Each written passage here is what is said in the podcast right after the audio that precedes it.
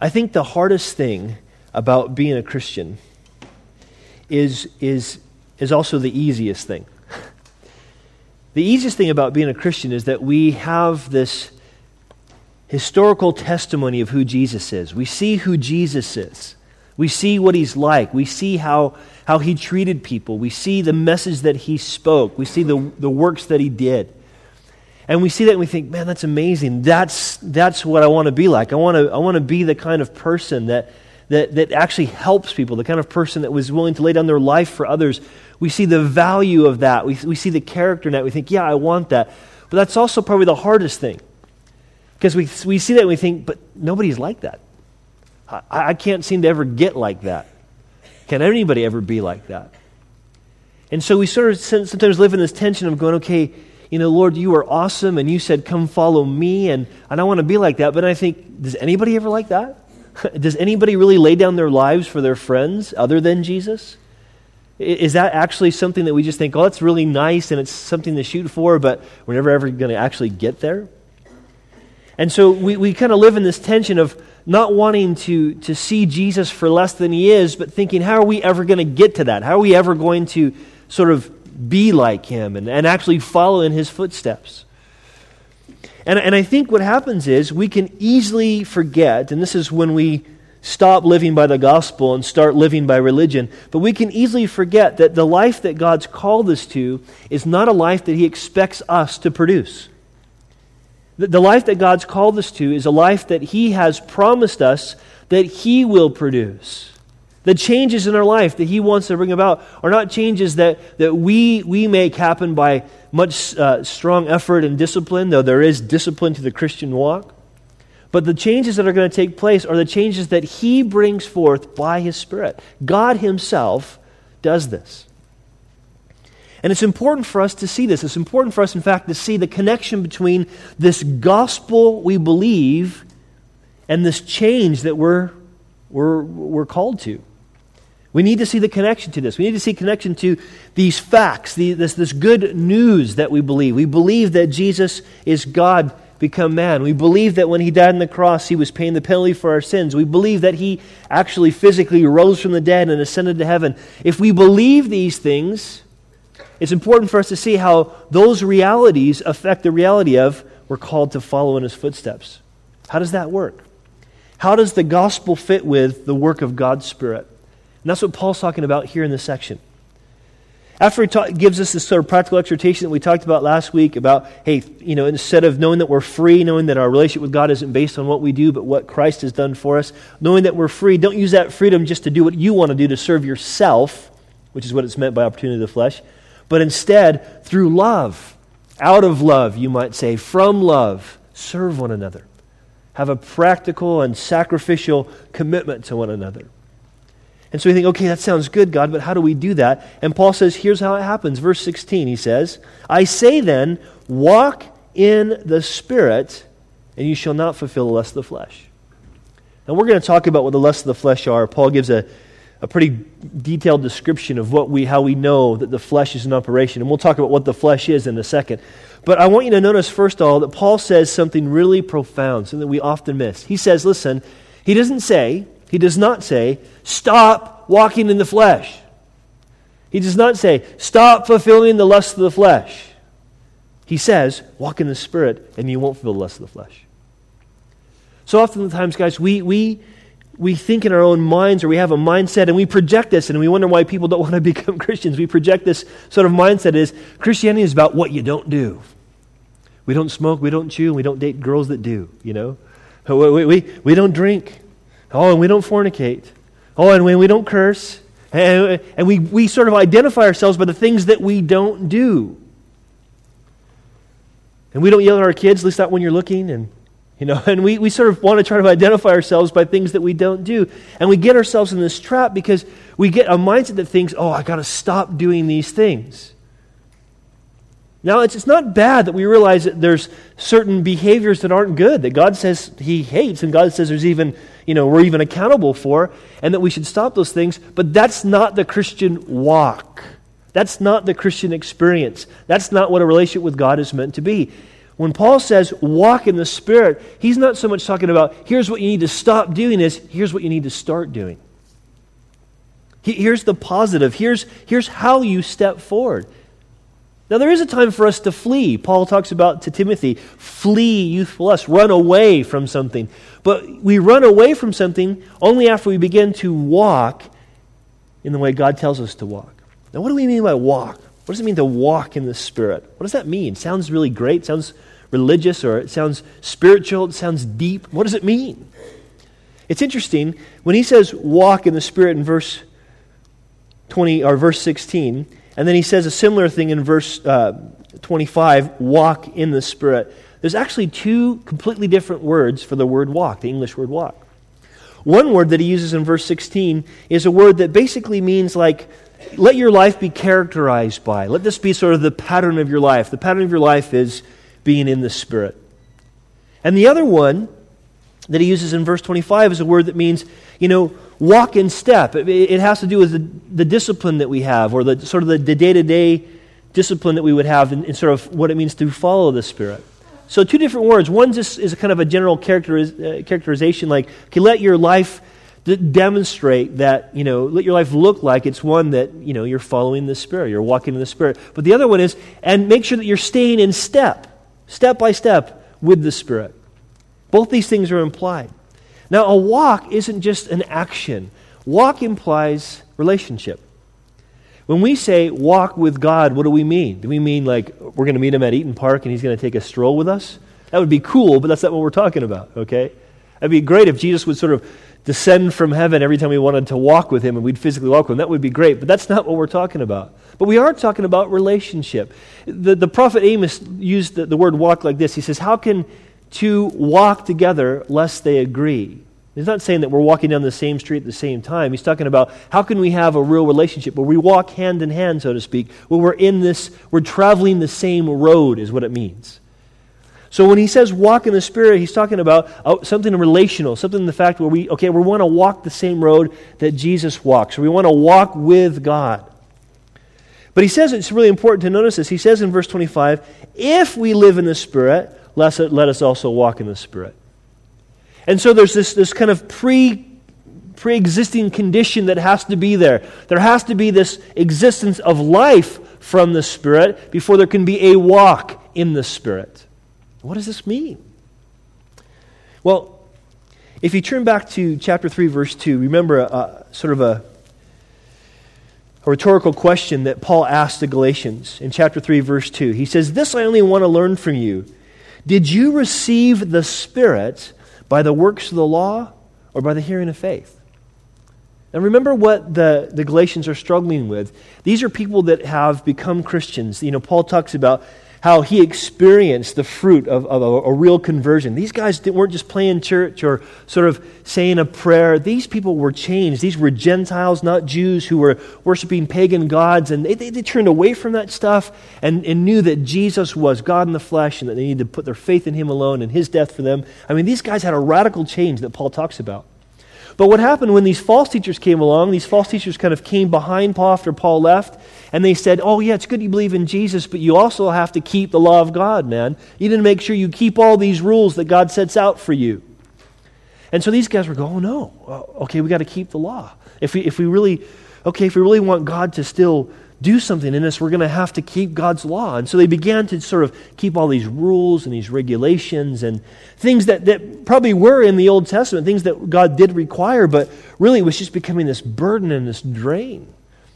And so when Paul asked him this question, he says, Listen, when you received the Spirit, did it happen because you thought, okay, I really need God in my life, so I'm going to start doing all the right things, and you got to a place where you did all the right things right enough, and God said, okay, now I'll come and live within you? Is that what happened?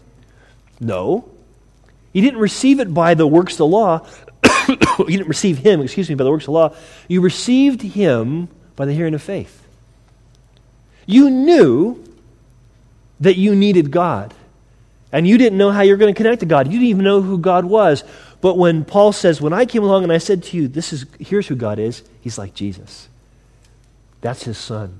We know the Father because we see the Son. Here's what God's like. And he himself made a way so that you can know him, so you get a relationship with him. And he himself when, when you put your faith in Him and what He's done for you on the cross, not only will He forgive you and cleanse you from all the things that you've done wrong, but He will declare you as righteous, and God Himself will take residence in you. God the Spirit will come and dwell in you. Now, this happened. These guys experienced this. They didn't just know it happened, they just think, okay, I believe that happened. These guys had, according to the context, we see some pretty radical things happening, talking about miracles taking place. They saw God move. They knew, wow, Jesus is real, God is real, His Spirit is within us, God is dwelling in us, and He's doing great things, and He's changing us. But when these Judaizer guys came along, what happened? Even though they had been given life in the Spirit by believing in Jesus, they had received God's Spirit to dwell in them because they had believed in Jesus. They were no longer walking in the Spirit. Now, going back to Galatians 5, this is important. It's important, guys, listen, because if you decide, okay, what I want to do is I want this, I, I hear these things that were, you, you read off, John, and, and, and about what love is, and think, yeah, I would love to have more love and joy and peace and gentleness. Yeah, those are good stuff. I want that. And then you try to produce that on your own without receiving the life that, that only Jesus can give you. You know what's going to happen? Nothing. Nothing. You're not going to experience what God desires to experience, you're not going to actually change. In fact, this is what religion is religion is Christianity without Christ. It's trying to imitate Jesus apart from the Spirit of Jesus. That's what religion is. And what Paul's saying to these guys, he's saying, listen, that's not the way it works. You have the Spirit dwelling in you. Why? Because of what Jesus has done for you. It's what, what the gospel is, is, the, is this reality that, that Jesus has not just provided your salvation, but he's also provided for you to be changed from the inside, what the Bible calls your sanctification. It's provided for you through what he's done.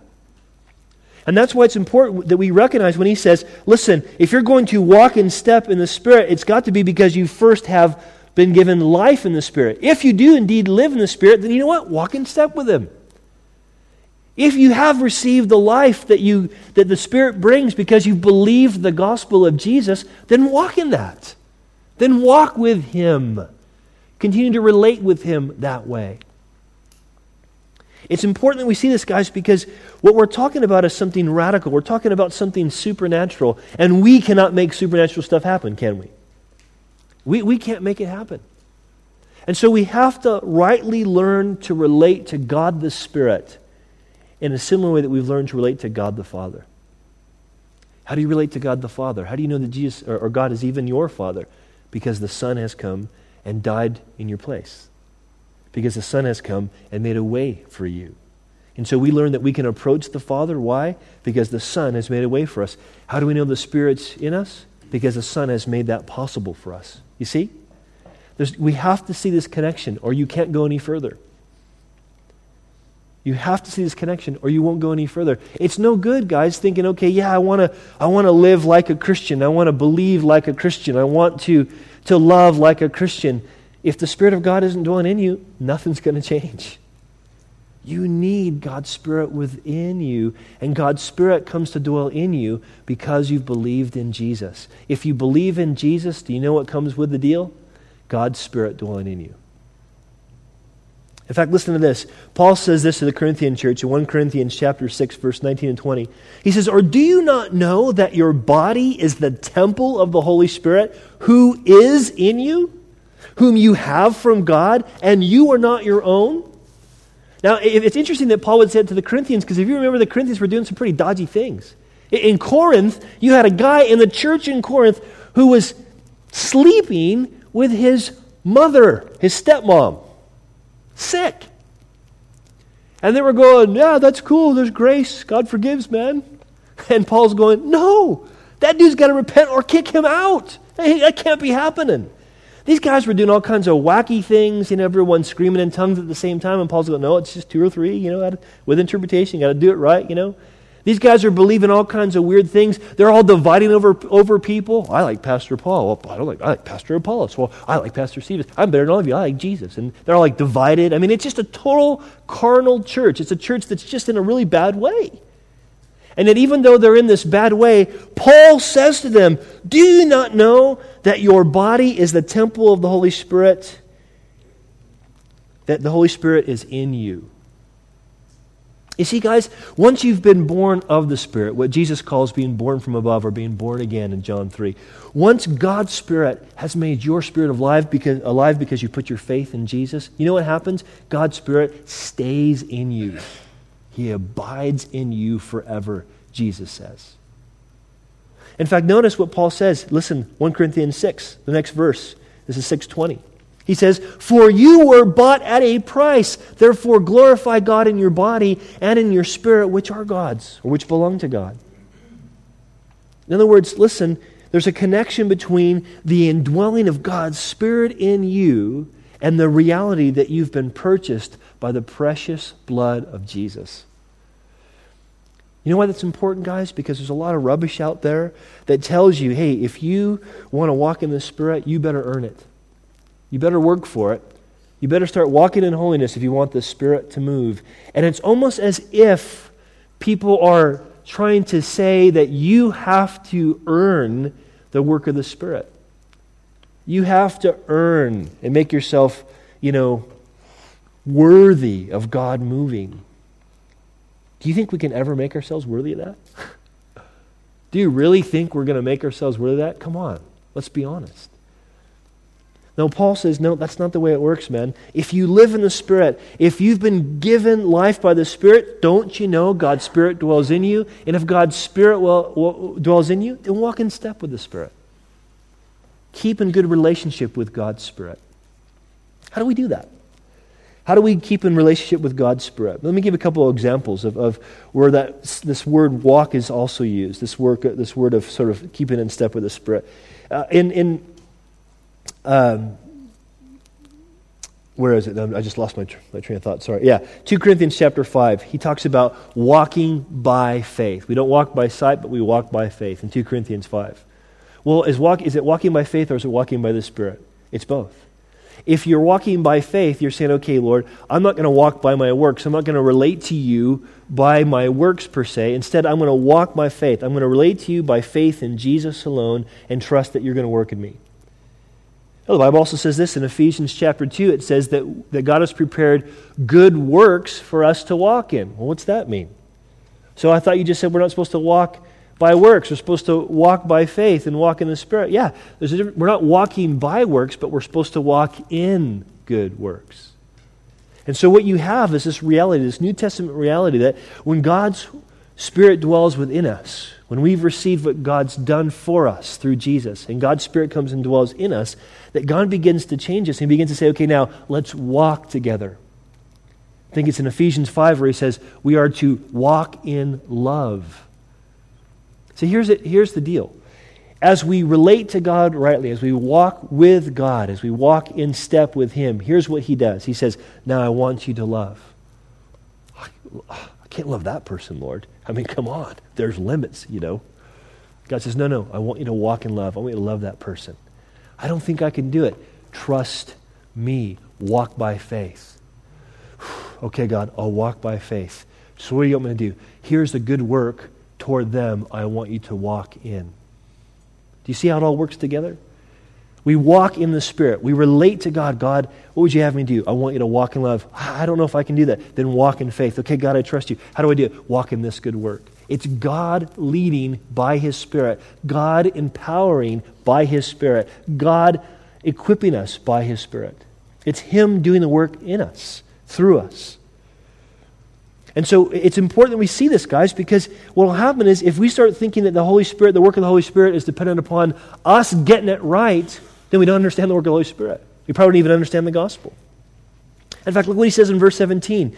We have to understand this, guys, that the Spirit of God is contradictory to our own human nature. It's in conflict with our own human nature. Look what he says, verse 17. For the flesh lusts against the spirit, and the spirit against the flesh. These are contrary to each other, to one another.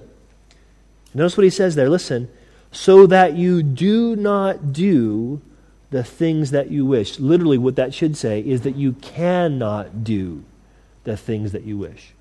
Because that's what it says in the original language. You cannot do the things that you wish. Now, notice, guys, we're not talking about someone who doesn't believe in Jesus and doesn't want to follow Jesus, because the person who doesn't want to follow Jesus uh, doesn't really care about living like this. They want to live for themselves. Now, what we're talking about is, is someone who wants to follow Jesus. They want to walk with Jesus. They do, they desire that. They want to, through love, serve one another. But what happens is they find that, you know what? They can't do the things that they wish. And, and the reason Paul says is because what the Spirit of God wants to do and what we want to do are contrary. Jesus said, You cannot serve two what? Masters. You can't t- serve two masters. When he said that, he talked about you can't serve God and mammon. But here's the reality you can't serve God and self. You can't serve God. You can't say, I want to follow Jesus, but I also want to follow me. That's why, guys, what we experience when we become Christians is not always this like, wow, life's gotten so much better, everything's so much easier. It's like a war starts within us. We're in conflict all the time. Why are we in conflict? Because there's us that wants to control our life, and the Spirit of God saying, no, no, wait a second. You've been bought at a price. You're not your own anymore. You got to follow the Lord now. You got to let me take charge. You got to let me give you what you need. You got to trust me, not trust in yourself, you see. There's a conflict that starts. Now he goes on to say, listen, in verse 18, he says, um, But if you are led by the Spirit, you're not under the law. Uh, let me kind of give you an analogy of this. Uh, I don't know how many guys are techie. I'm not incredibly techie, but I know a teeny bit about computers. And th- think of it this it's, it's like as if we are computers, okay? And we're a computer that has two separate hard drives, okay? We have two completely different hard drives. One's called the flesh, that's our natural human ability. One's called the spirit, that's the spirit of God dwelling in us, okay? So, whereas Christians, we still have these two hard drives. Here's the reality we have to choose what we're going to walk in. We have to choose what we're going to relate to, what we're going to follow. Are we going to walk in the Spirit? Are we going to access that hard drive? Great. If we access that hard drive, we, we, we experience the fruit of the Spirit, which we'll talk about in a minute. But if we, if we walk in the flesh, if we walk by our own human efforts, what do we experience?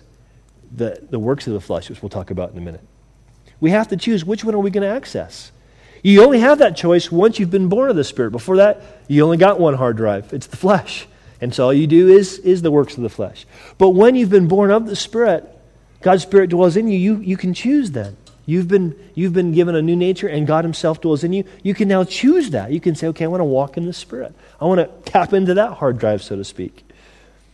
And it's, it's what's amazing is, is that we can think we're walking in the Spirit because what happens is, even in walking in the flesh, even walking in our own strength, trying with our own self effort, do the things that God wants us to do, sometimes that that drive, that hard drive, so to speak, it flashes a warning. The warning flashes up on the screen. The screen says, You violated the law of God. You violated the law of God. You violated the law of God. And we think, Oh, no.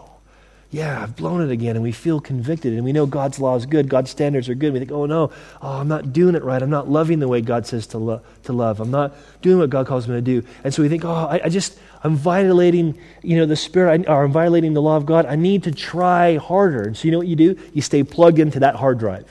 And you know what you produce? Nothing. Nothing good.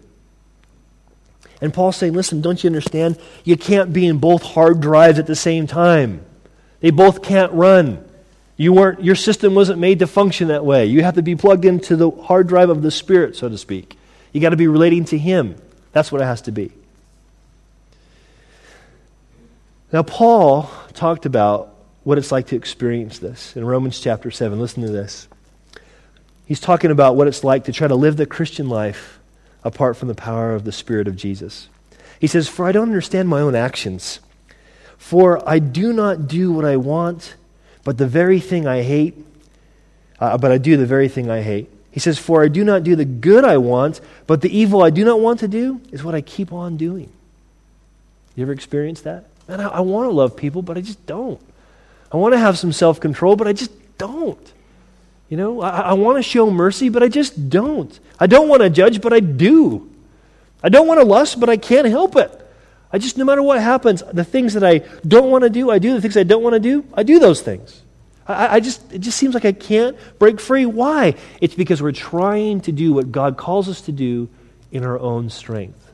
We're trying to produce the fruit of the Spirit by the effort of the flesh. And Paul's saying it doesn't work that way. That's why legalism doesn't work, guys. That's why Paul says, listen, if you walk in the Spirit, you're not under the law because God leads you to a place that's beyond the law. Remember the, when we were talking about the law of God a few weeks ago, and, and we read uh, from Matthew these verses. This is Jesus speaking, and he says in Matthew chapter 5, he says, I say to you, love your enemies. He didn't just say, you know, love people, but just love your enemies, those who have sinned against you. Bless those who curse you, and do good those who good I'm sorry, do good to those who spitefully use you and persecute you, that you may be sons of your Father in heaven. Mean, you know, it's hard enough to love my friends. Talk about loving my enemies. I don't know if I can do that. You know, the truth is, I can't do that. The only way that happens is if God's Spirit's doing a work in me. Jesus doesn't say, all right, don't worry about the law. It's kind of a high standard. Not going to be able to do it. He says, no, no, no. No, the law, man, it's way, or, or, the spirit of the law goes way beyond the letter of the law. What I'm talking about is not just loving your friends, I'm talking about loving your enemies. I'm talking about something radically supernatural that I have to produce by my spirit. I have to do this. And guys, listen, it's important for us to recognize he does this based on what?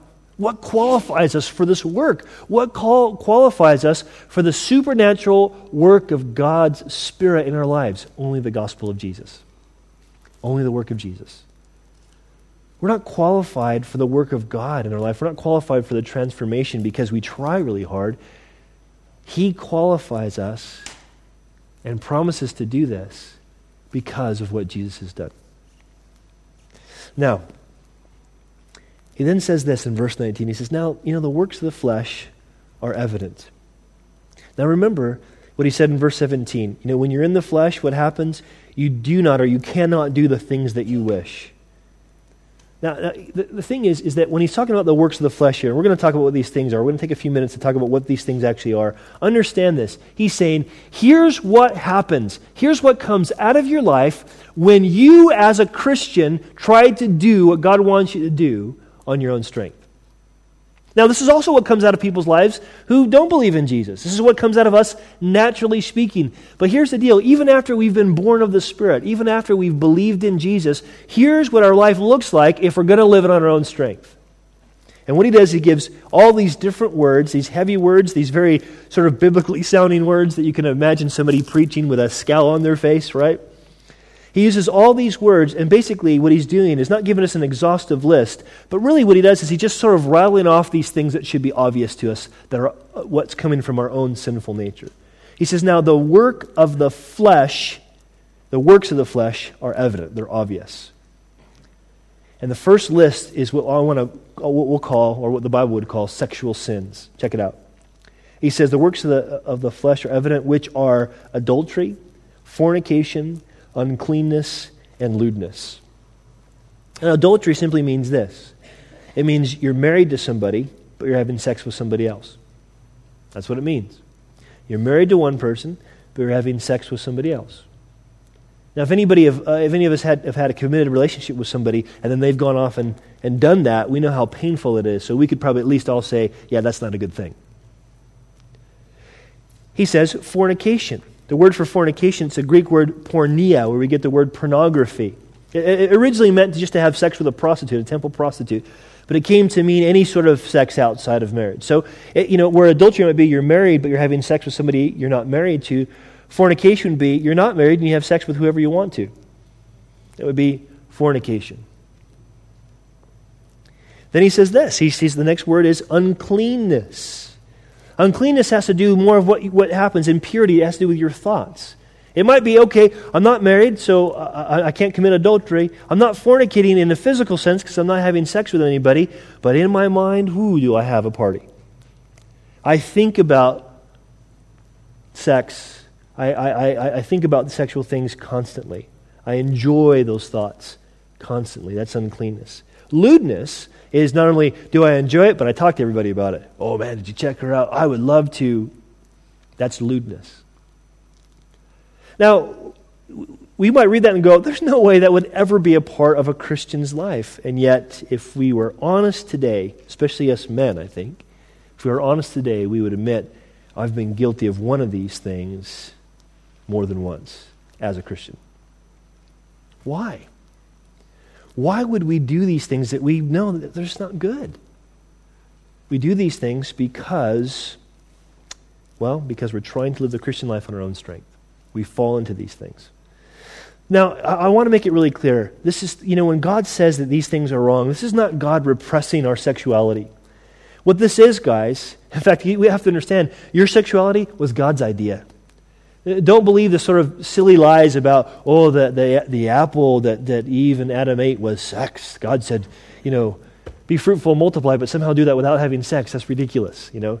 Sex was God's idea. God created sex to be what it is. So, so don't, don't think God's saying, I want to repress your sexuality. It's somehow evil. That's not it. But what it does is God says, I want to put limits on that so that your sexuality, you can be as free as possible in your sexuality. In fact, what happens when we, we tend to look at sexuality as something that can be suppressed, and we do this, we start walking in the flesh, we start trying to fulfill God's law, uh, you know, uh, or fulfill God's requirements in our own strength, we can start to repress our sexuality. We can start thinking it's spiritual to, to say sex is bad or sex is, should be completely done away with. We can see sex as something that is unholy. You know what you get from that? You get people who think they're called the celibacy, and they're not called the celibacy, and they get involved in all kinds of perverted sex. If you don't believe me, think of all the scandals with the Roman Catholic Church. Men who probably are never called to be celibate, but think somehow it's somehow more holy to be celibate. And what ends up happening? They have uncontrolled sexual desire and they get into abuse. It happens. It happens. It happens with Protestant pastors as well. It happens with guys in leadership because what happens is they tend to think, I'm, uh, you know, I'm, I'm, I'm better than this. I don't have to, you know, I don't want to worship sex. Therefore, I'm not so concerned with my, my relationship with my wife. Unfortunately, I've had, this, had to deal with guys who have fallen into this, guys who were serving God at one point, but then they, they let the relationship with their wife slide. Why? Because they thought, you know what, maybe I'm just doing that because I want to make sure I can have sex as much as I can. That's why I got married. So that shouldn't be so important. So I'll back off. You know what happened? They didn't have self control. They had a marriage that fell apart, and either their wife was unfaithful or they were unfaithful or both. Because you're repressing something that God's created to be used good within limits. You know what that leads to? It leads to further sin. See, the, the, the work of the flesh does not ever produce the fruit of the Spirit. So when he lists sexual sins, this is what he's talking about. The Bible says this in Hebrews chapter 13, verse 4. It says, Marriage is honorable and the bed undefiled, but fornicators and adulterers God will judge. God will judge. Hey guys, listen. I'm not standing before you today as a guy who's pure. Oh, I've never had I've never committed sexual sin. Man, I wish I could say that, you know, from the day I got saved, I never committed sexual sin, but I can't. I've been guilty of that. But I'll tell you what, I know that that's what I need to turn away from. And I know that by the grace of God, by the power of the Spirit, I'm not a slave to that anymore. That's the same rights for you. Now, check this out. He goes on to say this. In verse 19, he also said, or verse 20, he, he names these. He says, The works of the flesh are also evident. He says, idolatry sorcery. If you drop down to the bottom of verse, uh, verse 20, he says dissensions, heresies. These we might put into the category of religious sins. Okay, you say, John, I, you say it's the work of the Spirit, but I've shown some self control. I haven't had sexual, I haven't committed any sexual sin in, in months. It's been months. And God's probably pretty pleased with me by now. I'm doing so well. Be careful because you might be committing a religious sin instead.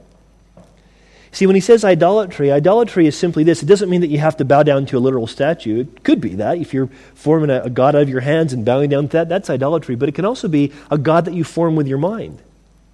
Well, I believe in God. I just don't think God's a God that has those kind of strict standards. I think God's a loving God. He accepts everybody as they are. Really? Do you really believe that? He accepts Hitler as he is, Idi Amin as he is, serial killers and rapists as they are? Is that really, you really believe in that kind of a God? Because, first of all, your God doesn't exist, He's a monster. And second of all, all you're really doing is committing idolatry. You're forming a God in your mind. Sorcery. What's the word sorcery? What's that all about? Well, some of you guys might have a, a translation that says witchcraft. Now, what this is talking about is not just paganism. In fact, the Greek word there is a, a word pharmakia. So where we get the word pharmacy. Don't worry, you pharmacy students, don't freak out. you're not, you're not, you're not uh, in the flesh necessarily. Okay, don't worry about it. But what it's talking about is not the legitimate use of medicine. The Bible says there's a legitimate place for medicine. Paul told Timothy, take a little wine for your stomach, man, if you're feeling sick. So there's a legitimate place for medicine. He's not talking about that. He's talking about this. He's talking about using substances to arrive to a spiritual state. Anybody like Rastaman? Smoke some blow, listen to reggae. Hey, I was into that. I thought it was cool. One love, man. I thought that was great. You know what it is? It's sorcery. It's sorcery. Dissensions, heresies, what's that? In a nutshell, those are these. It's when we think, ah, you guys are the bad ones, I'm the good ones. I have all my theology right. I know all truth. You guys better measure up to me. And if you don't, you're gone. These are what we call religious sins. You know how these things get created? Because people think, well, I don't want nothing to do with God. Well, that, that can happen as well. No, it's usually because people are thinking, I can get to God. I can be right with God. I can pursue God on my own strength. And so what do they do? They form a God that they can control in their mind or in their hand, with their hands. Or they think, okay, I'll, I'll come to God with, you know, in, in experiencing the way I want to. I'll smoke some blow, or I'll take a hallucinogenic drug, or whatever the case might be. Or I'll fast to the point of passing out, you know. And they do these things thinking, I'll, I'll, do this to go to God. And God's saying, No, that's not the way it works. That's your flesh. That's you trying to stay in control. That's you trying to produce something that you can't produce. Oh, I know. I'll get my theology so sorted that I'll be able to defend myself against everybody. No, you won't. Ian and I were talking about the reality of how much we love the Scripture and how it's, it is so intellectually stimulating. We love to study theology. And yet, you know, both of us were talking about a similar experience of getting to a point where you just go, you know what? I just have to have childlike faith because all I'm doing is my head's just spinning, trying to figure everything out instead of just walking with God. Hey, theology is important, don't get me wrong. That's why we take so much time to talk about the scriptures and learn the scriptures. But the reality is sometimes that can be us walking in the flesh. That's how heresies are created walking in the flesh, trying to do things on your own strength.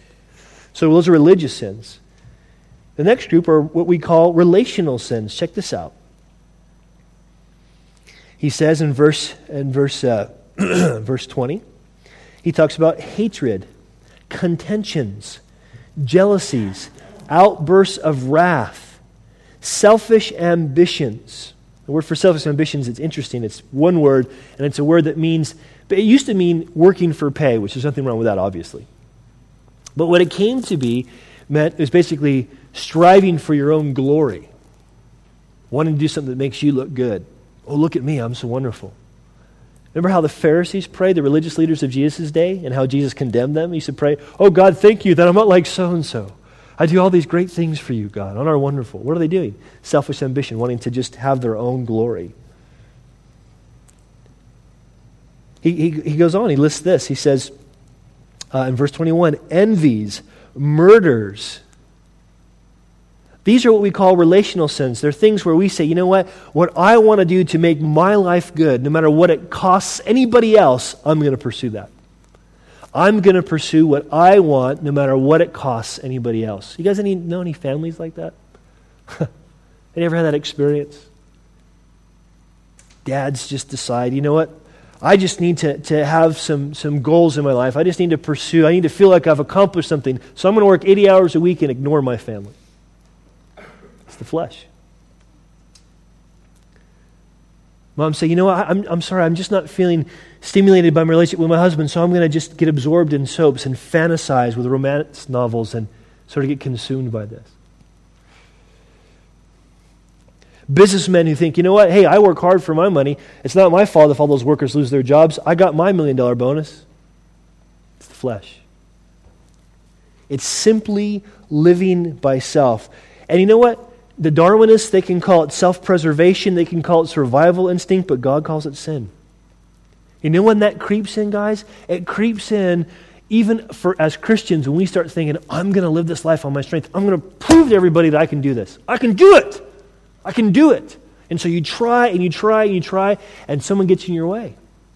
And you go, leave me alone, back off. I'm trying to walk with God here. Outburst of wrath.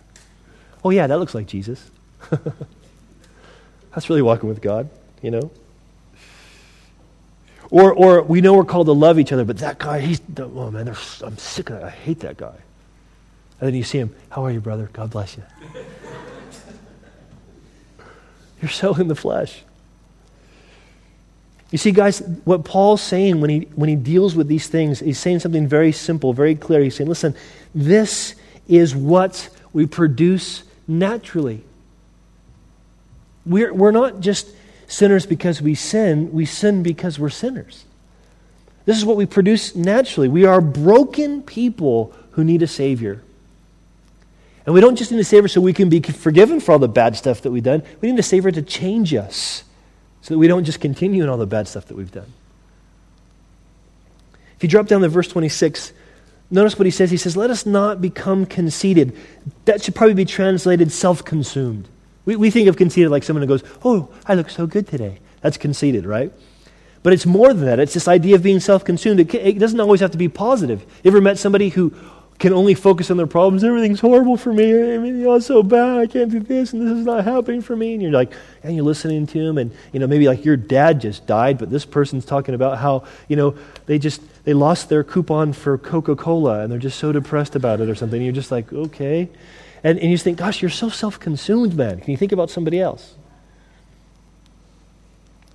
And, and, and this can happen. This is how we are naturally. We are so self consumed. And, and Paul says, let us not become self consumed, provoking one another and envying one another.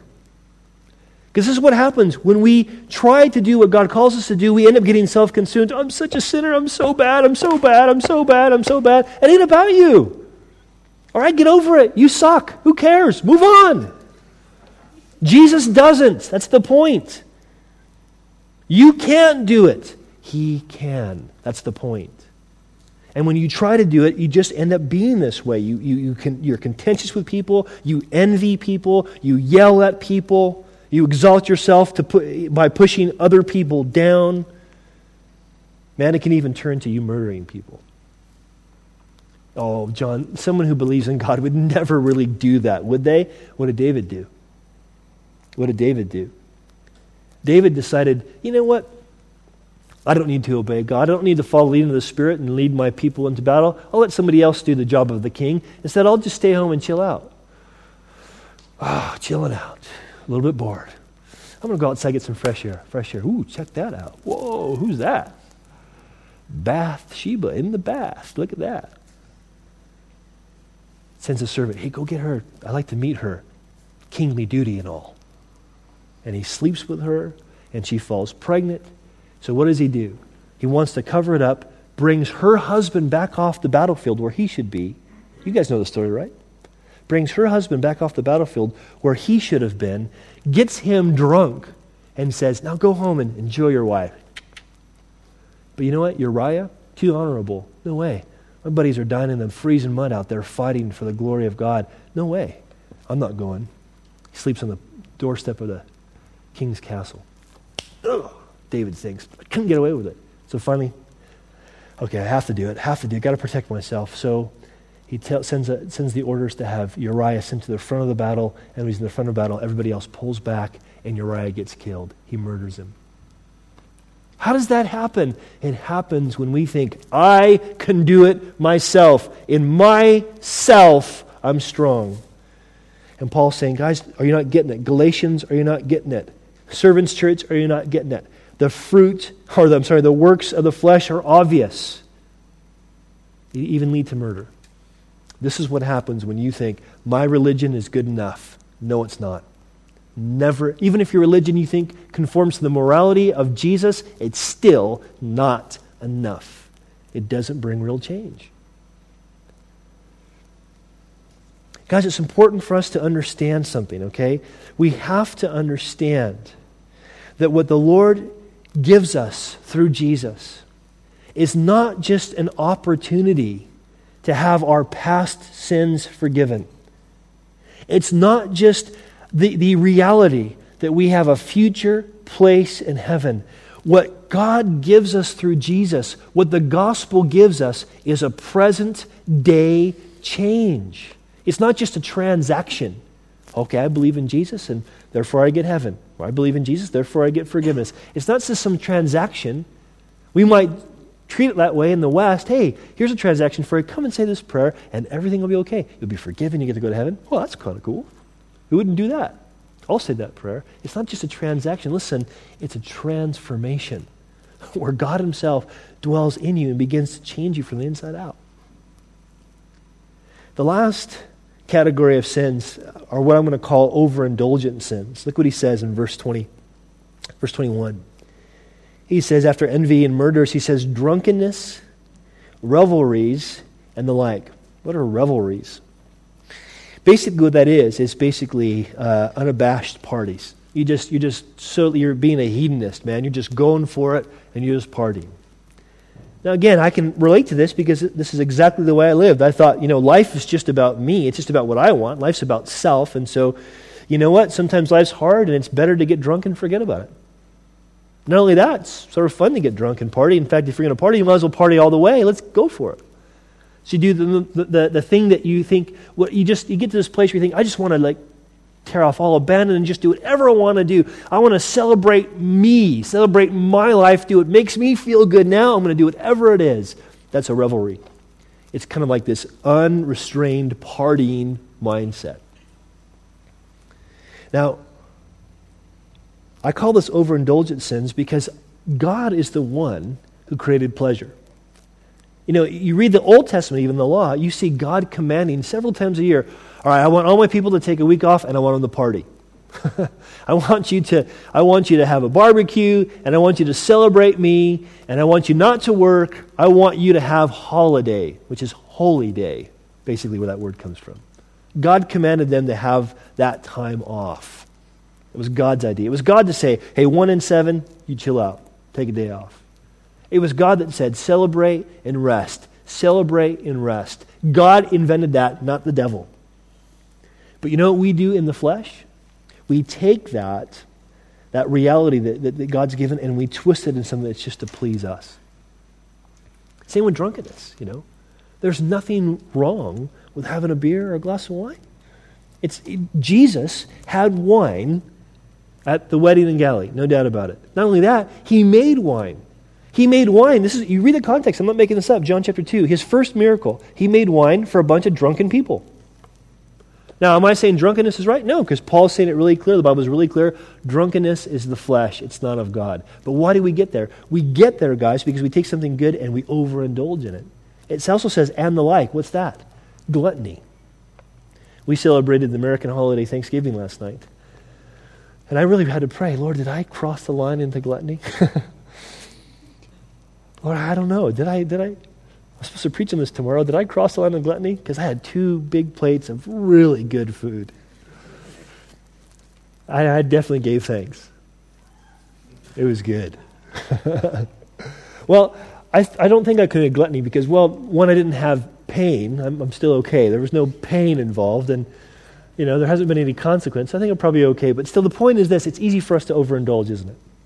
And why do we get into overindulgence? I'll tell you why. We begin to think, I, I deserve this, don't we? I work hard all week. I try to be a good person all week. What's wrong with me just letting off some steam, having a bit of revelry, a few beers, dozen beers, you know? What's wrong with that?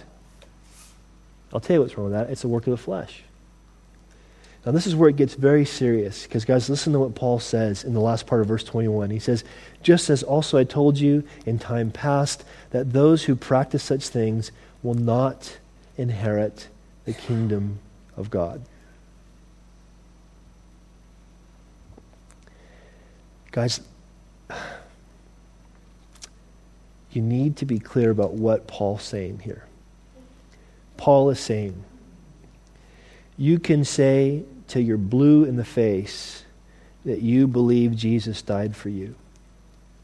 If you practice walking in the flesh, if you practice walking in the flesh, if you practice trying to live life by your own standards, trying to fulfill the standard of God by your own strength, if you do these things, you do not go to heaven.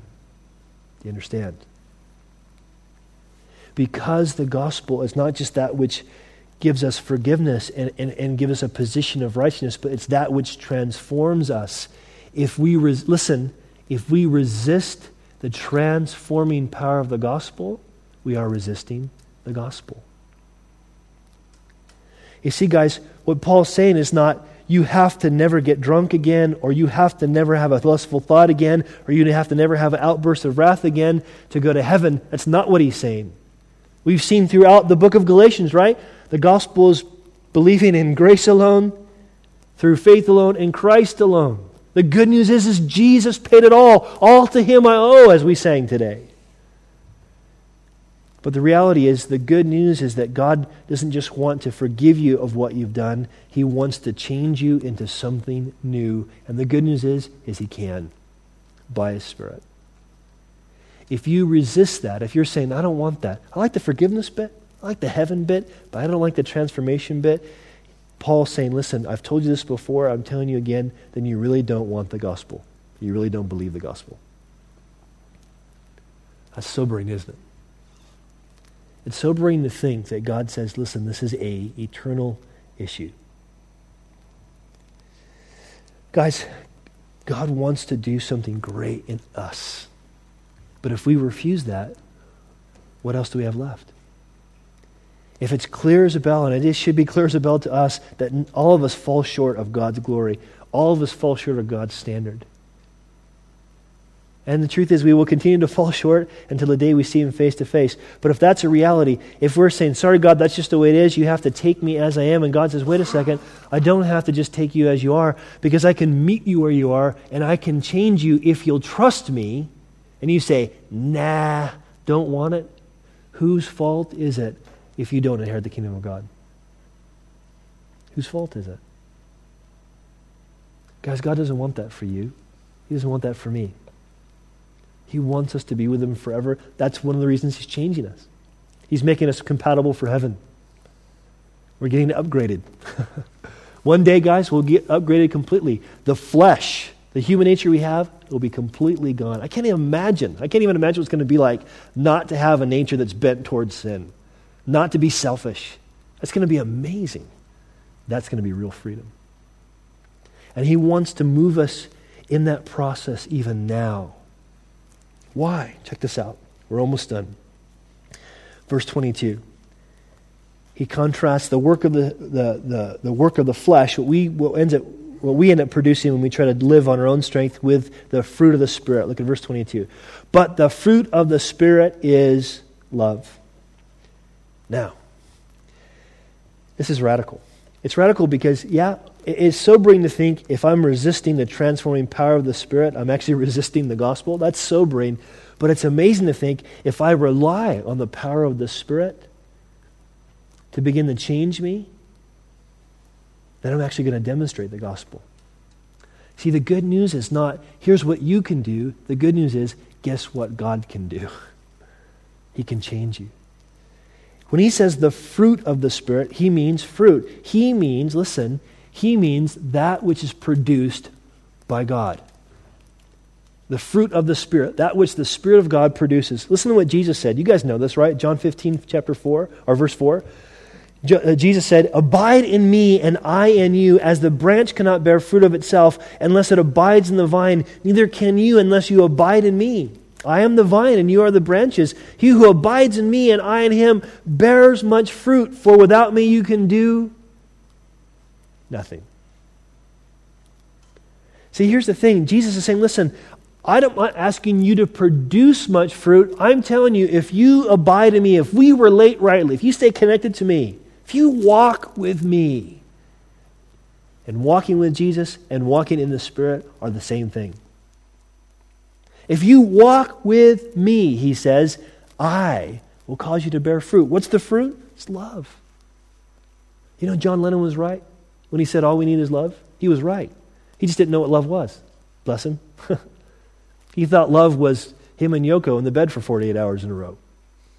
He thought love was hallucinogenic drugs so that you can have a higher spiritual consciousness. He thought love was simply trying to bring world peace and stop war. Not that that's a bad thing, but that's not all that love is. Love is, the Bible says, love is demonstrated in this that while we were yet sinners, Christ died for us. That's love.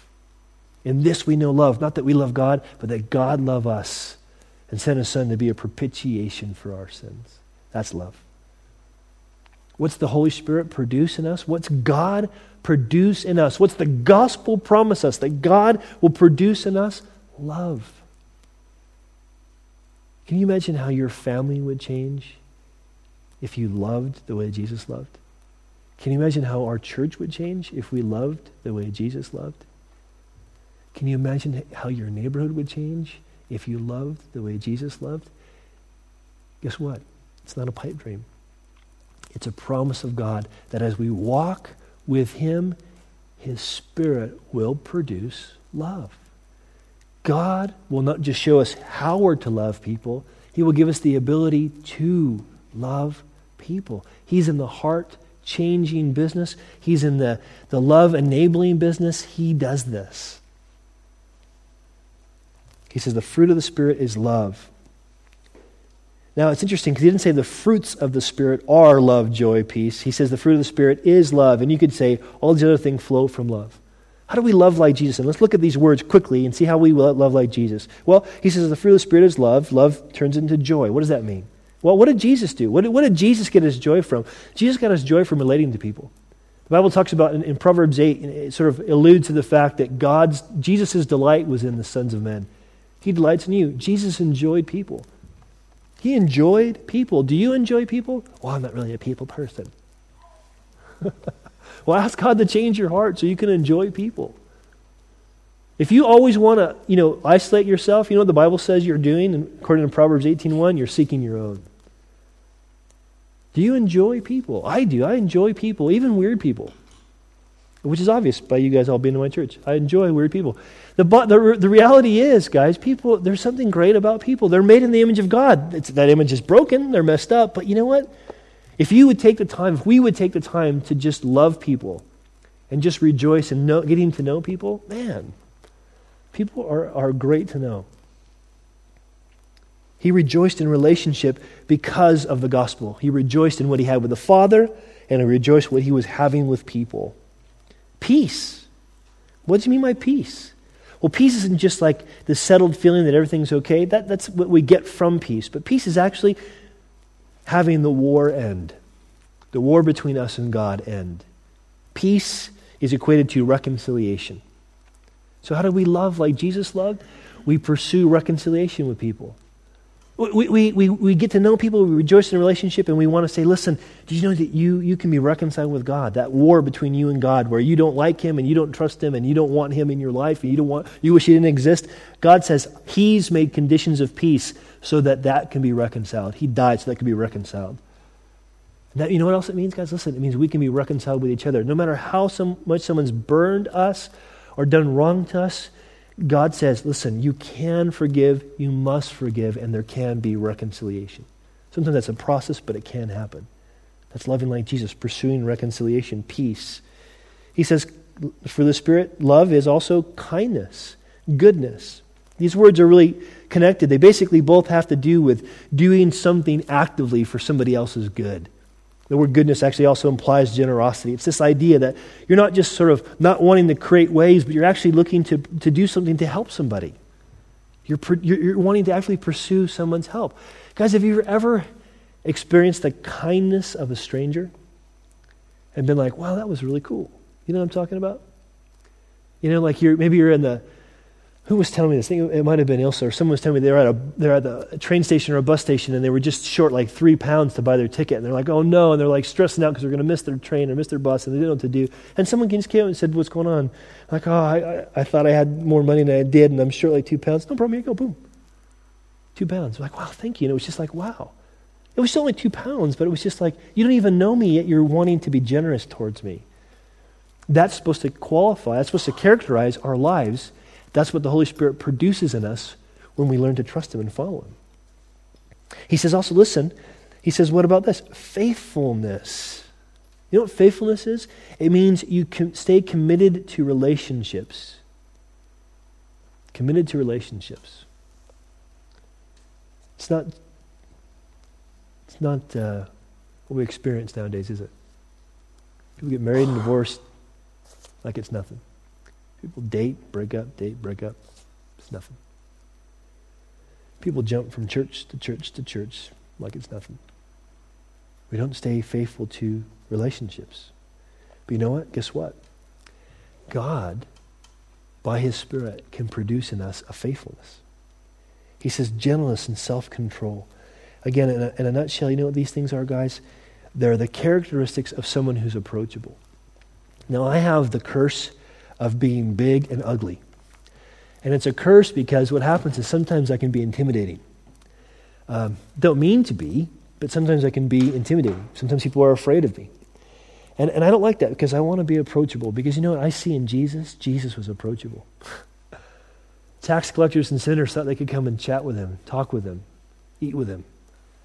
Women who were, were known as, as, you know, loose and who, who a, a, strict religious man would never have sort of a contact with, definitely would never let them touch. Jesus let them come and actually cry tears of joy on his feet and, and touch him. He was approachable. There was a gentleness there, there was a, a self control there that made him approachable. That's loving like Jesus. He says, Against such these things, there's no law. Guys, here's the deal God wants to do this by His Spirit because in doing these things, in loving like Jesus, you know what we're doing? We are demonstrating the good news. The good news is what? God can change us. God is changing us, and God is going to, when He returns, change this world. And it's going to be a world where love reigns. This is why He wants to do it. I have a real serious question for you guys. What's the gospel that you preach with your life? Is the gospel that you preach with your life a gospel of morality? I'm a Christian, so I don't have sex outside of marriage. I'm a Christian, so I don't get drunk. I'm a Christian, so I don't listen to non Christian music. Those are all good things, you know, probably good things to avoid. But is that the gospel you preach? Here's the good news I'm moral. Because you know what? All people have to do is live with you long enough to find out you ain't so moral. Is the gospel that you preach with your life, is it a gospel of effort? I'm disciplined, man. I work hard to make sure that I'm doing what I'm supposed to do. I make effort to serve at church. I make effort to tithe. I make effort to get these things accomplished. Because guess what? That's not good news for people that try and fail all the time. That's not the gospel of Jesus. Or do does your life demonstrate the gospel of Christ? Does it demonstrate it by that you, not because you're so great or because you produce these things, but as you walk in the Spirit, God is producing love in your life? Because that's what God's calling us to, guys. He's calling us to preach the gospel with our words, yes, with our lives. The gospel that produces the love that Jesus showed on the cross. That can only happen if he does it.